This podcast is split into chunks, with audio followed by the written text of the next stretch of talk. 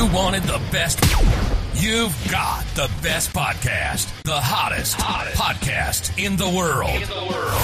The Chris Voss Show, the preeminent podcast with guests so smart you may experience serious brain bleed. Get ready, get ready. Strap yourself in. Keep your hands, arms, and legs inside the vehicle at all times, because you're about to go on a monster education roller coaster with your brain.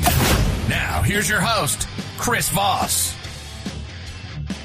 Hi, folks. Chris Voss here from the ChrisVossShow.com, the ChrisVossShow.com. Hey, we're coming here with another great podcast. We certainly appreciate you guys tuning in. Thank you for being here. Go see us on goodreads.com forward slash Chris Voss. Uh, you can also see us on youtube.com forward slash Chris Voss. You can also see us on Facebook, LinkedIn, Twitter. There's like a million groups, Instagram, all that sort of stuff. Go check out all those uh, wonderful things we have going on there, and uh, you can uh, subscribe to them if you like. Go see us in the new Spotify Green Room that just got launched today. We'll hopefully be doing some podcasting over there, and of course, the Chris Voss Show is syndicated on Spotify. How about them apples? Anyway, uh, we have a great guest who's on the show with us today. He's written a brilliant book called King Richard: Nixon and Watergate: An American Tragedy. It's just out May 25th, 2021. His name is Michael Dobbs, and he's written several books. And we're excited to have him with us today on the show to tell us about this great tome that he's built uh, or he's written. It's huge. It's just huge. It's like almost 400 pages. It's crazy. We're going to be talking to him. Michael Dobbs was born and educated in Britain, but he's now a U.S. citizen. We don't hold that against him. he was a longtime reporter for the Washington Post, covering the collapse of communism as a foreign correspondent. He has taught at a leading American universities, including Princeton, the University of Michigan, and Georgetown. His previous books include the best-selling One Minute to Midnight on the Cuban Missile Crisis, which is part of an acclaimed Cold War trilogy. He lives outside of Washington, D.C. Welcome to the show, Michael. How are you doing? I'm doing great. Good to be with you. There you go. You like how we were U.S. citizens holding the U.S. citizen against you?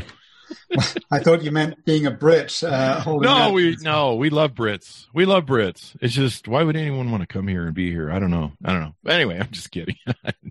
the jokes aside. So, Michael, you've written this wonderful book. Give us your plugs so people can find you on the interweb. So, I'm on Twitter at Michael Dobbs. Quite easy to remember. And I have a website, michaeldobbsbooks.com. And I'm also on Facebook, but I've forgotten the handle there. But Twitter and my website are probably the best ways to reach me.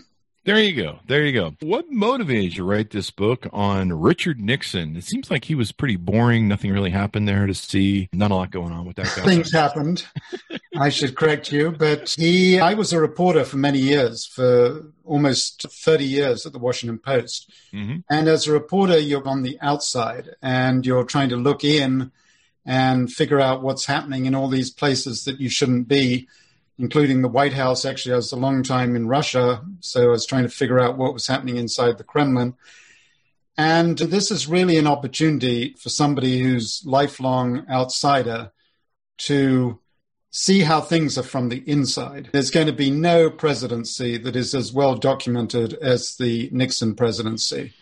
And thanks to his tapes and various other sources, you can get into those rooms and follow the president at the moment of his greatest crisis when his presidency is falling apart. It's absolutely unique in American history. It's never going to be repeated in the sense that we're never going to get this close close up to a president as intimate with a president as we were are able to with Richard Nixon thanks to his tapes.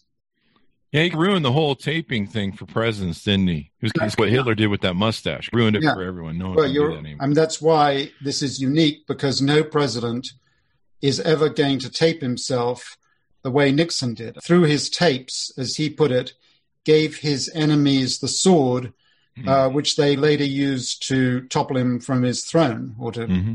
kill him. And no president is ever going to take that risk again. So we're never going to get this kind of insight into the life of a president as yeah. we had with Nixon. Give us an overall arcing view of the book. What are the details? What segment right. of time did you cover, etc.? It's about Watergate, but it's more about the unraveling of the presidency in the period after Nixon's second inaugural. Watergate took place in July of 1972. And by January of 73, Nixon felt that he had pretty much put Watergate behind him. And there had been investigative pieces in the Washington Post and so on, but the leads were running out. And he had a 67% approval rating when he was inaugurated president for the second time in January of 1973. Within 100 days, his presidency falls apart. And this very disciplined group of people, whipped into shape by the chief of staff, Bob Haldeman, begin, as Nixon puts it, all pissing on each other and eventually pissing on the president. So it's a very dramatic period, and that's the one that I wanted to examine. It's pretty interesting story. We had Jill Wine-Banks on the show. She talked about being a Watergate prosecutor yeah. during that thing. So you mostly cover that time period of the Watergate uh, break-in and investigation. Is that correct? I just want to make sure I nail that. In the book, I'm actually the first scene in the book is Nixon, the night of Nixon's second inauguration. Mm-hmm. Uh, a few hours before the second inauguration, he can't get to sleep. It's one o'clock in the morning, and he calls his hatchet man, Chuck Colson, and talks about all the things they're going to do in the second term, including stick it to the Washington Post and talk about driving down the share price of the Washington Post. So the actual action in the book takes place between January the 20th, 1973, and most of the action leads up to April the 30th when he has to sacrifice his two closest aides. But then I actually end the book with the revelation about the existence of this taping system and Nixon making what, in retrospect, from his point of view, is the fatal mistake of not destroying those tapes. This is the psychodrama of his presidency that he doesn't destroy the tapes, and then after that, there's a kind of political struggle for control of the tapes, a legal constitutional struggle. But I'm interested in these few months leading up to the revelation about the tapes, which is really the heart of the psychodrama of Nixon's presidency unraveling. And and I imagine you knew about the the enemies list where the Washington Post was on it. We had Kevin Sullivan and uh, Mary Jordan on the show to talk about Trump on trial, and we it, it was right after Trump had said that they were making dossiers on the Washington Post reporters, and now we know that they went even further and they started the Justice Department started getting into people's emails and phones and different things. What do you think about how crazy that is? Marx said that history repeats itself. The first time as tragedy, the second time as farce. This is ah. Karl Marx, not um, Groucho Marx.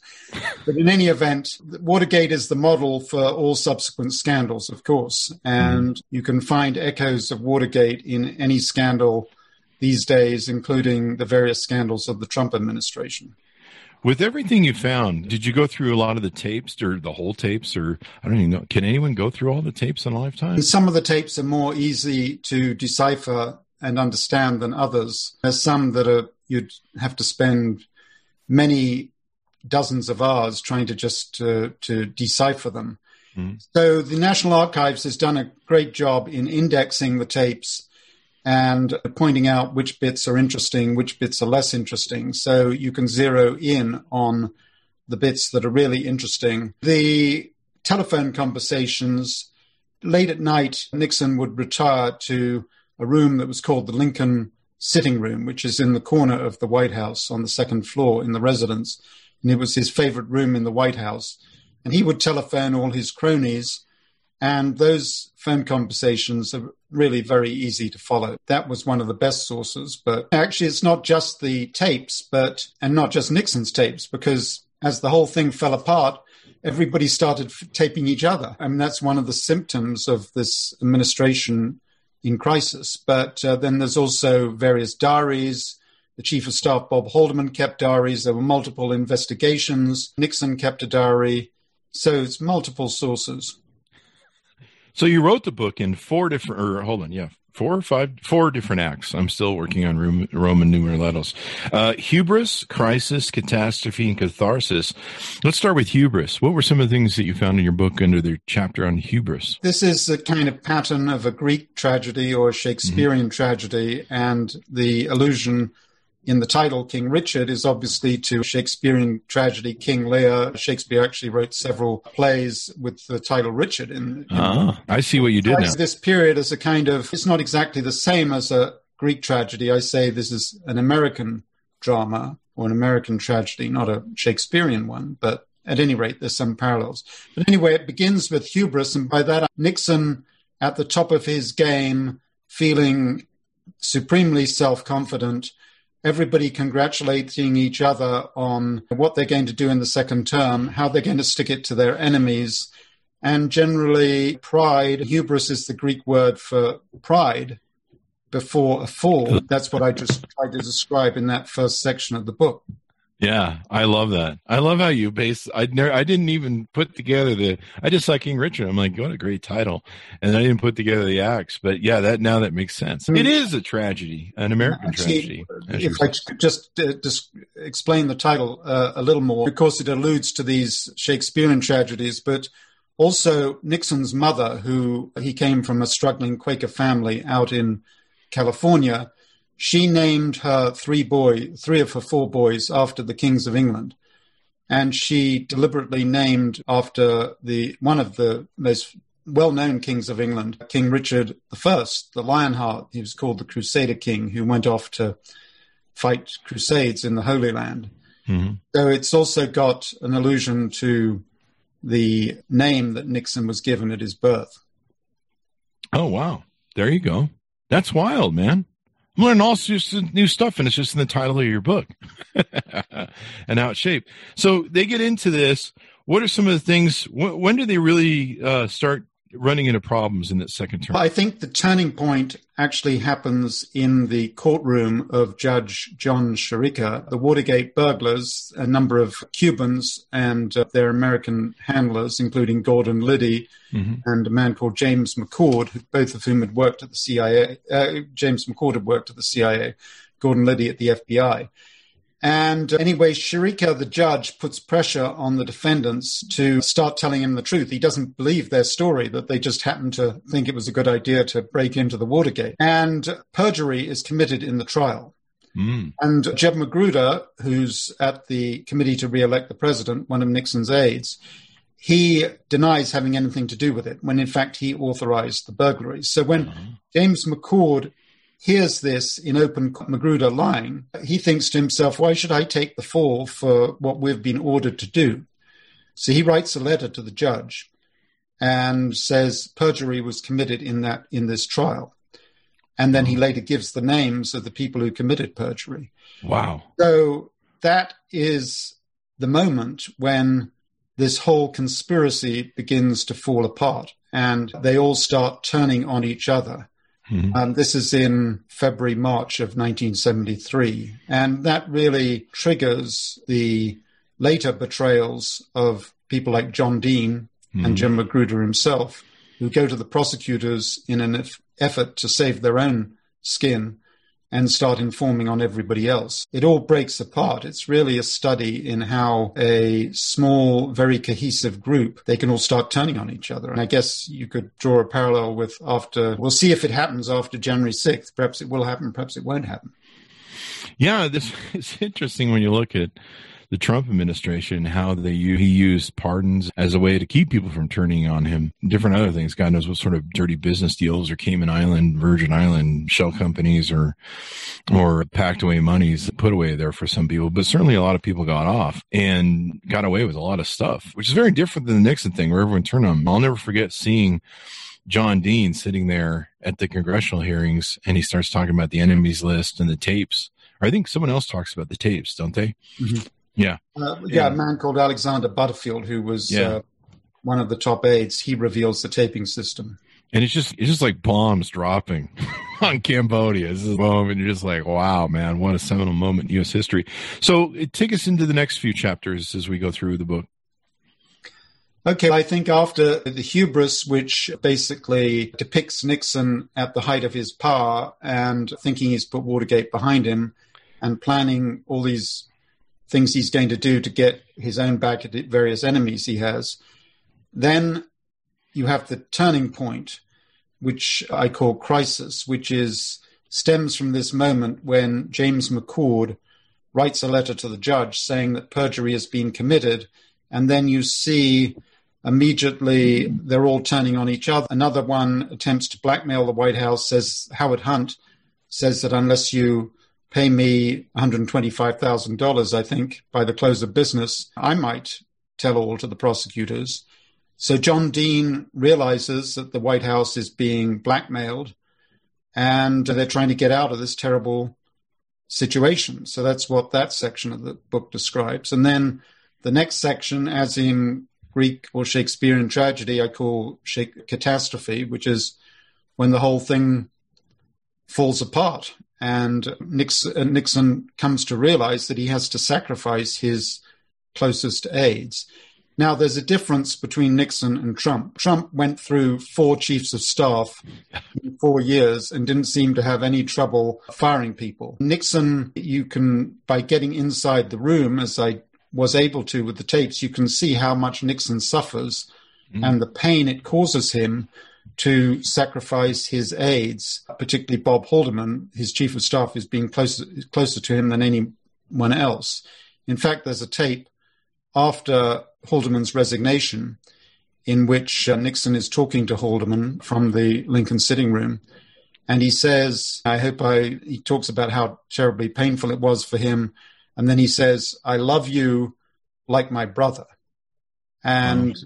that, if you know what happened to Nixon, two of Nixon's brothers died of tuberculosis when mm. Nixon was a very young man. And so I think at that moment, Nixon is experiencing uh, a degree of pain comparable to the loss of his favorite brother to tuberculosis when he was just a young man. It really brings it home. But uh, Nixon, at one point, he goes up to Camp David. He says that he, he, he had this habit of kneeling down by the side of his bed every night. And one night he kneels down and prays that he won't wake up in the morning. Wow.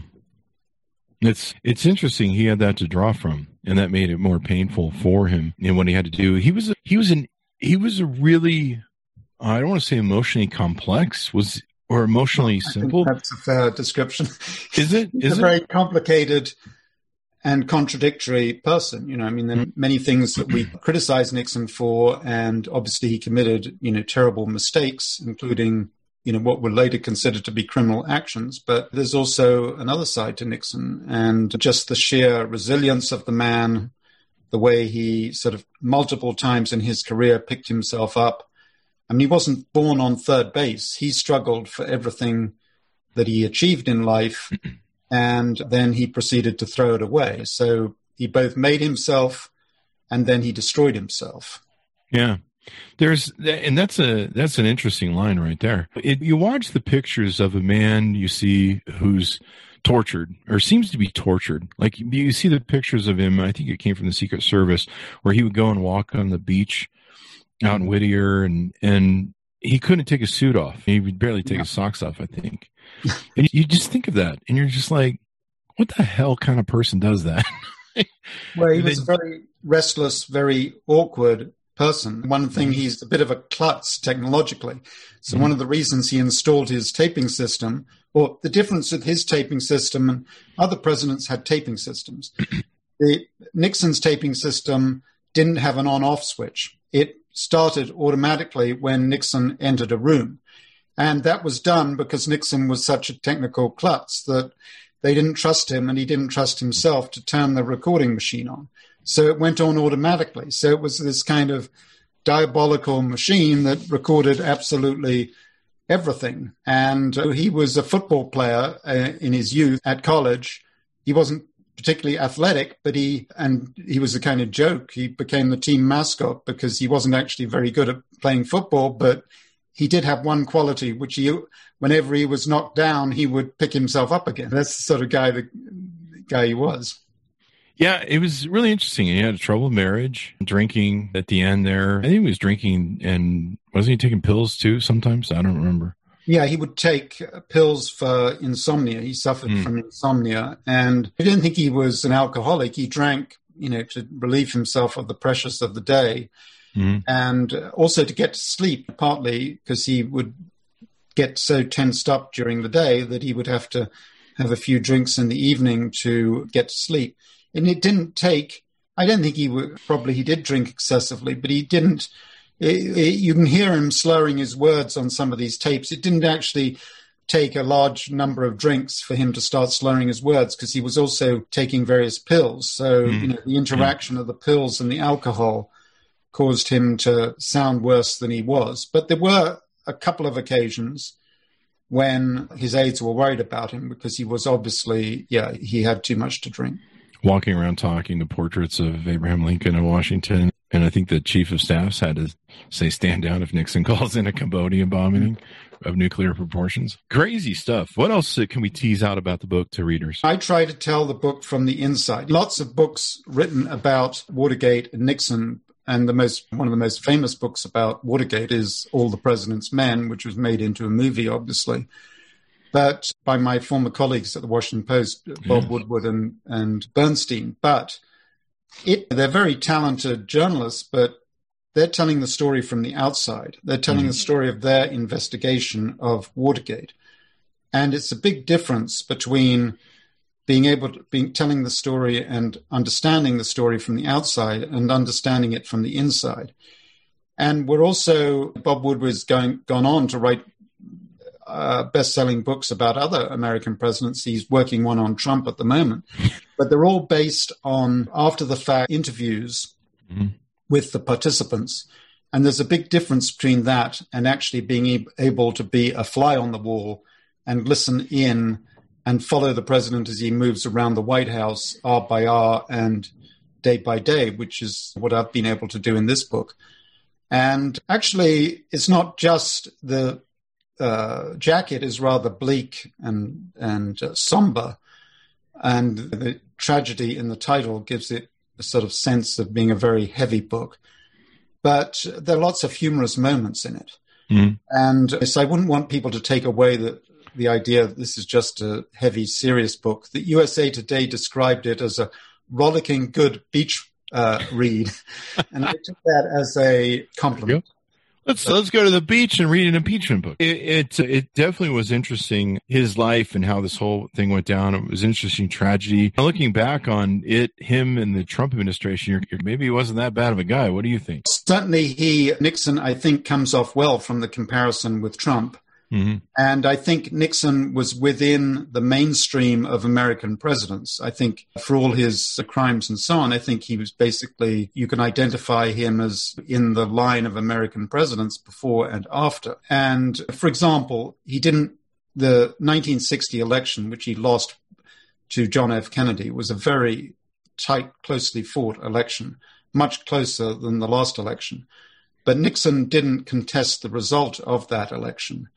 He accepted the result. He didn't want to be seen as a sore loser. He thought he'd been cheated, but he didn't publicly contest it. I think that's, in a way, sums up the difference between Nixon and Trump, despite you know some similarities between them. And at least Nixon respected our Constitution to a large part, where when the time came, he resigned. There was a peaceful transfer of power. Yeah, um, peaceful transfer of power. In 1974. And he, of course, he was upset about leaving and it wounded him deeply, but he stepped down fighting it. Yeah. It was interesting to watch the David Frost interviews with Nixon and see him still struggling with it and still having an issue, especially the one where they don't censor out of swearing. So it was really interesting. Do you think in your research and writing the book, what if Nixon had burned the tapes? Because I think at one point, doesn't he make a comment about how I should have burned them or I, right. I gave well, some thought? In, um, you mentioned Alexander Butterfield, who was the aide who revealed the existence of the tapes mm-hmm. in to Congress. And that the tapes had the ability to settle the question of who was telling the truth. Was it John Dean and Nixon's critics, or was it Nixon? And without the tapes, it would have been impossible to settle that question 100%. So Nixon did have the opportunity, and Nixon heard about this. He was in hospital in actually where I live in Bethesda, Maryland, in the Naval Hospital here, the same place where Trump was taken for with COVID. Mm-hmm. And Nixon had this very bad bout of pneumonia, and he had to decide, you know, whether to burn the tapes or not. And some of his aides were telling him to burn the tapes, and or destroy the tapes. And Nixon decided in the end to keep the tapes because he thought the tapes could be his ally, use them selectively to disprove the claims of his critics. But he, so instead of burning them, he kept them. And obviously, from his point of view, that was a fatal error. I think that if he had destroyed the tapes, there would have been a big scandal and perhaps a crisis, but he would not have been forced to resign the presidency. Yeah, he would have survived. I ever wonder if you could sit. Sometimes I want to sit in a man's head and think what he thinks. Mm-hmm. I wonder if you could sit in Nixon's head and for I don't know the, what twenty or thirty years or forty years he wandered in the desert after that at his home. If he regretted that, like I should have burned them damn tapes. Sure, I think he did. yeah.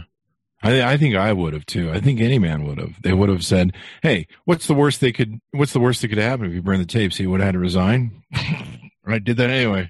So I mean, yeah, I didn't think he. I think the advice he was given was that it would be bad and that he'd certainly be attacked violently, but or viciously, but he would get through it. Yeah, no proof, no burner proof. So there you go. Do you cover that uh, missing part in the tapes at all, where there's that erase moment? Or yeah, the famous 17 minute gap. That was right at the beginning. That was soon after Watergate when Nixon comes back to the White House and has a conversation with Haldeman about Watergate, and somehow 17 minutes are missing. Mm. Probably Nixon clumsily erased that, probably intentionally, or he was probably listening to them and he just didn't like this, so he started rather ham fistedly pressing the record button multiple times. Or his secretary, Rosemary Woods, but I think it's more likely Nixon himself. But on the other hand, I don't think that even if we had that 17 minutes, it would really change our view of Watergate. Yeah. Uh, because there's, uh, first of all, Nixon, Haldeman was keeping notes of that conversation, and there's certainly incriminating things on it, but nothing that we don't know from other tapes, mm-hmm. other sources. It's really the cover up that gets him. If you would have just shut off the taping system when Watergate broke and the burglars got caught, might have had a chance, maybe. I don't know. What do you well, think? curious thing is that Nixon keeps on telling his people around it's the cover up. And yeah. you have to be, he had his political career had been founded on his investigation of a Soviet spy in the State Department called Alger Hiss. Mm-hmm. And the State Department and the Truman administration covered this up, or they attempted to cover it up.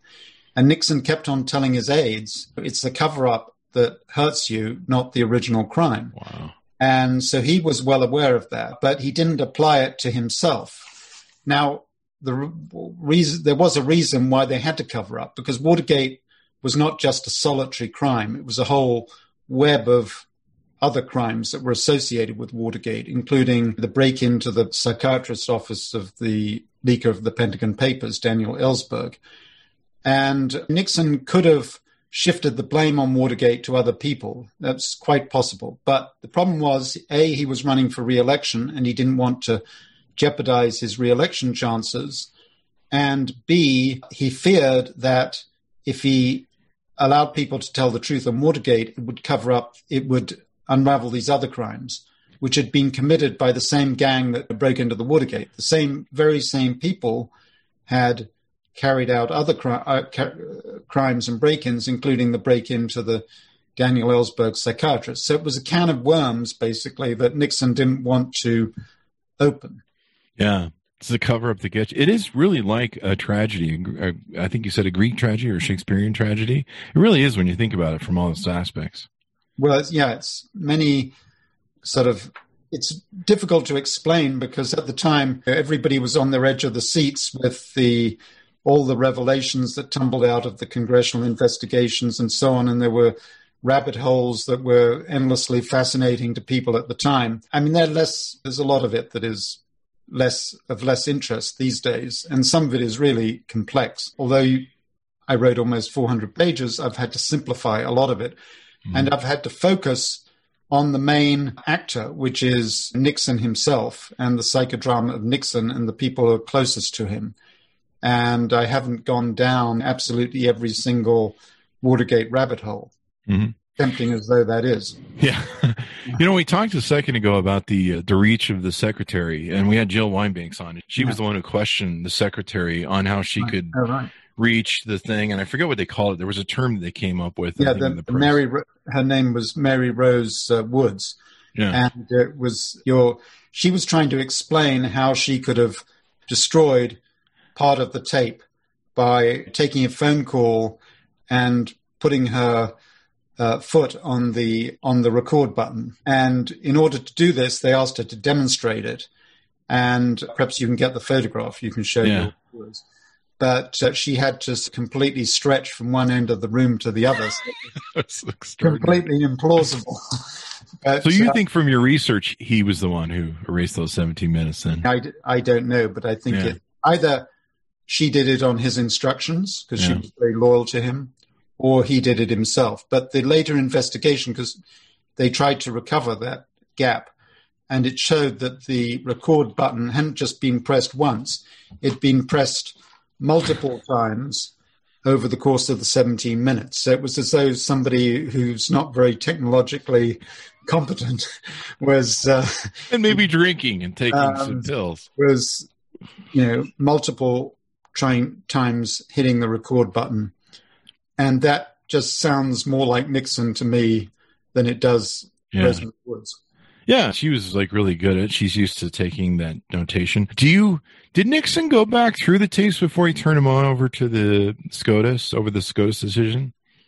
yeah he went back he went through some of the tapes in fact there's going a hilarious tape of nixon trying to listen to the all the other tapes and he's saying this is the hardest work that he's ever done in his life trying to figure out who's talking on these tapes. And he calls up Bob Haldeman later and says, Phew, I've been listening to these tapes for eight hours and I now have to go and have a drink because it's this is terrible Uh. listening to all these tapes. When you commit so many crimes, you're not sure which tape has your crimes on them. I think that's maybe the lesson. Listen, well, he only listened to a few of the tapes because this is the paradox here that he was thinking about listening to all these tapes in his retirement to listen to write his memoirs, but had he tried to do that, he found the tapes the same problem that we have, historians and researchers, that the tapes are really difficult to listen to. When I lived in Whittier, I always thought about maybe going over to, I think his library's in Whittier, isn't Well, it? yeah, Yeah. the- there's libraries in Yorba Linda. The high school, Oh. uh, the college is in Whittier, Whittier College. Oh, okay. It's a I always pass some signs that say it's over here. So, Yeah, that's where he went to college. Actually, not high school, college Mhm. in Whittier. But he lived in Whittier before. I guess he also went to high school there.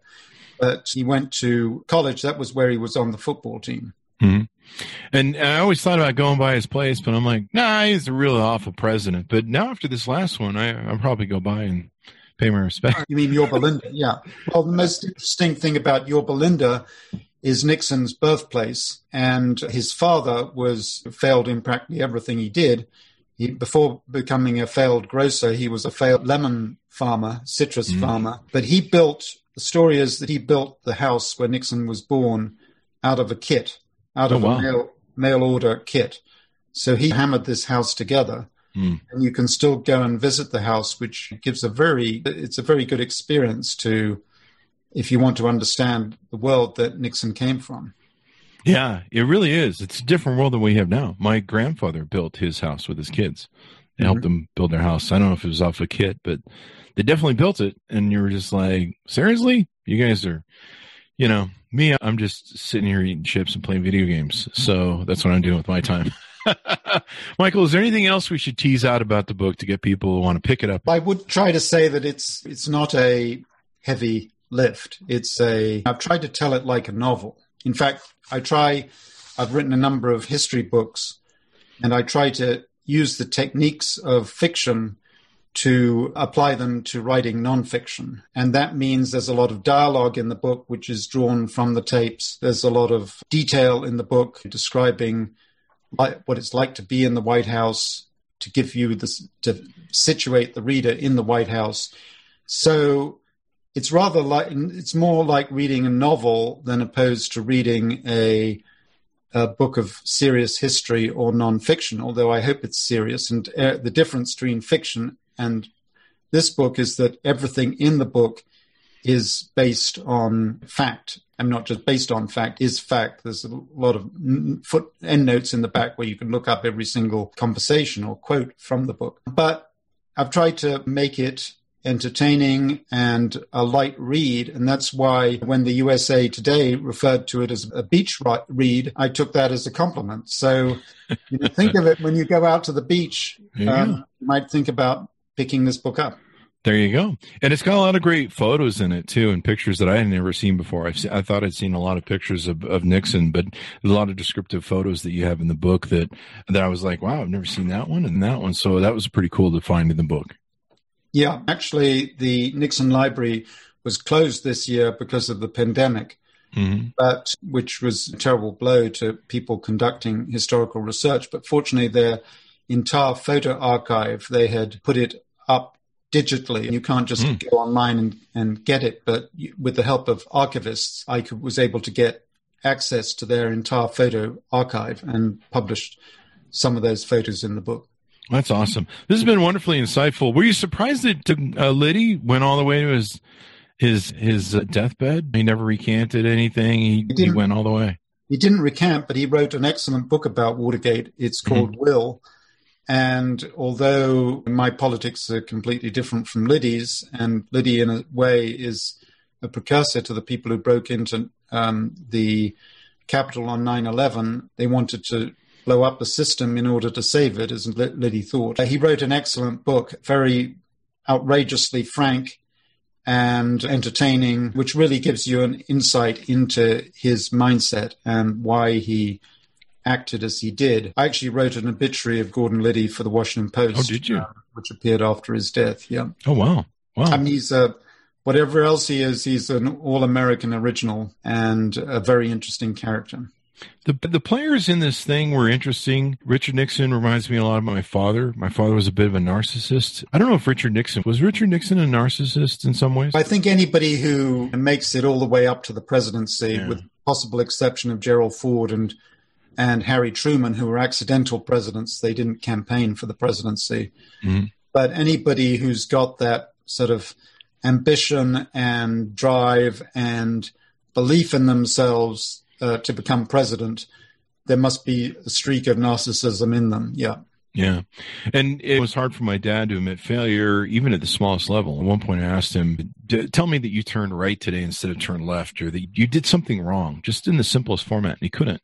And I saw a lot of that when I watched Nixon and the Frost tapes, where just the struggle of watching Nixon go through trying to reconcile it or give his version or mm-hmm. justify his position. And so just watching the man, and, and I think you framed it really beautifully as a tragedy, as a play, and because that's really what it is when you look at him. He's a very complex man. Right. He's a very complex life. He reaches the point of the presidency and it, he almost seems more unhappy than what most people should be when they get there. I don't know. Nixon himself said actually after this his re-election victory in 1972, he felt rather he didn't feel happy. He felt yeah um, sort of disorientated. Once he'd achieved his lifelong goal, then he became restless. And so he talks about that in his own memoirs. He was yeah. always restless. He never quite was happy with his life. And then for him, the whole thing was the struggle to get wherever he was getting.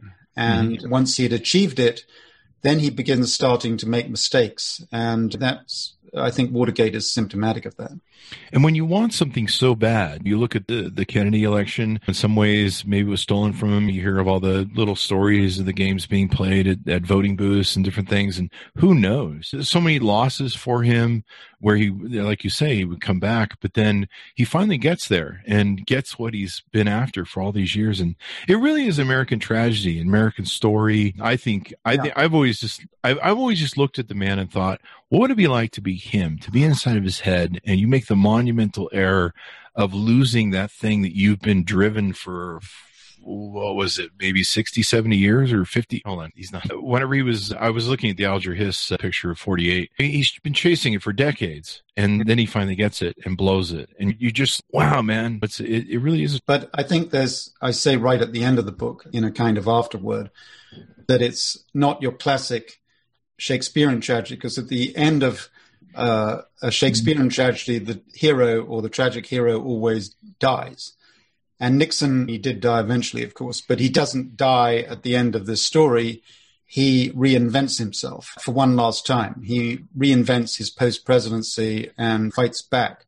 So this is a kind of it's an Ameri- it's an got an American twist to it. It's not a yeah. Greek tragedy. It's an American tragedy or an American drama in which the hero is constantly reinventing himself. It's a bit like The Great Gatsby or some something mm, like. There you go. There you go. It's been wonderful to have you on, Michael. Talk about your book. Thank you very much for spending some time with us today. Thank you. It's been a pleasure. Thank you, sir. It's been wonderful. And of course, your other books as well. Give us your plugs so people can find you on the interwebs and learn more about you. So, my website is michaeldobbsbooks.com. And on Twitter, you can find me at Michael Dobbs, or one word. And hope to talk to you. There you go. We'll look forward to uh, on your next book, which will be about, I don't know. Uh, you, are you working on one yet? I've got some ideas, but I haven't started. There you yet. go. There you go. You can do King Trump. No, I'm just kidding. No, well, do, do what you want.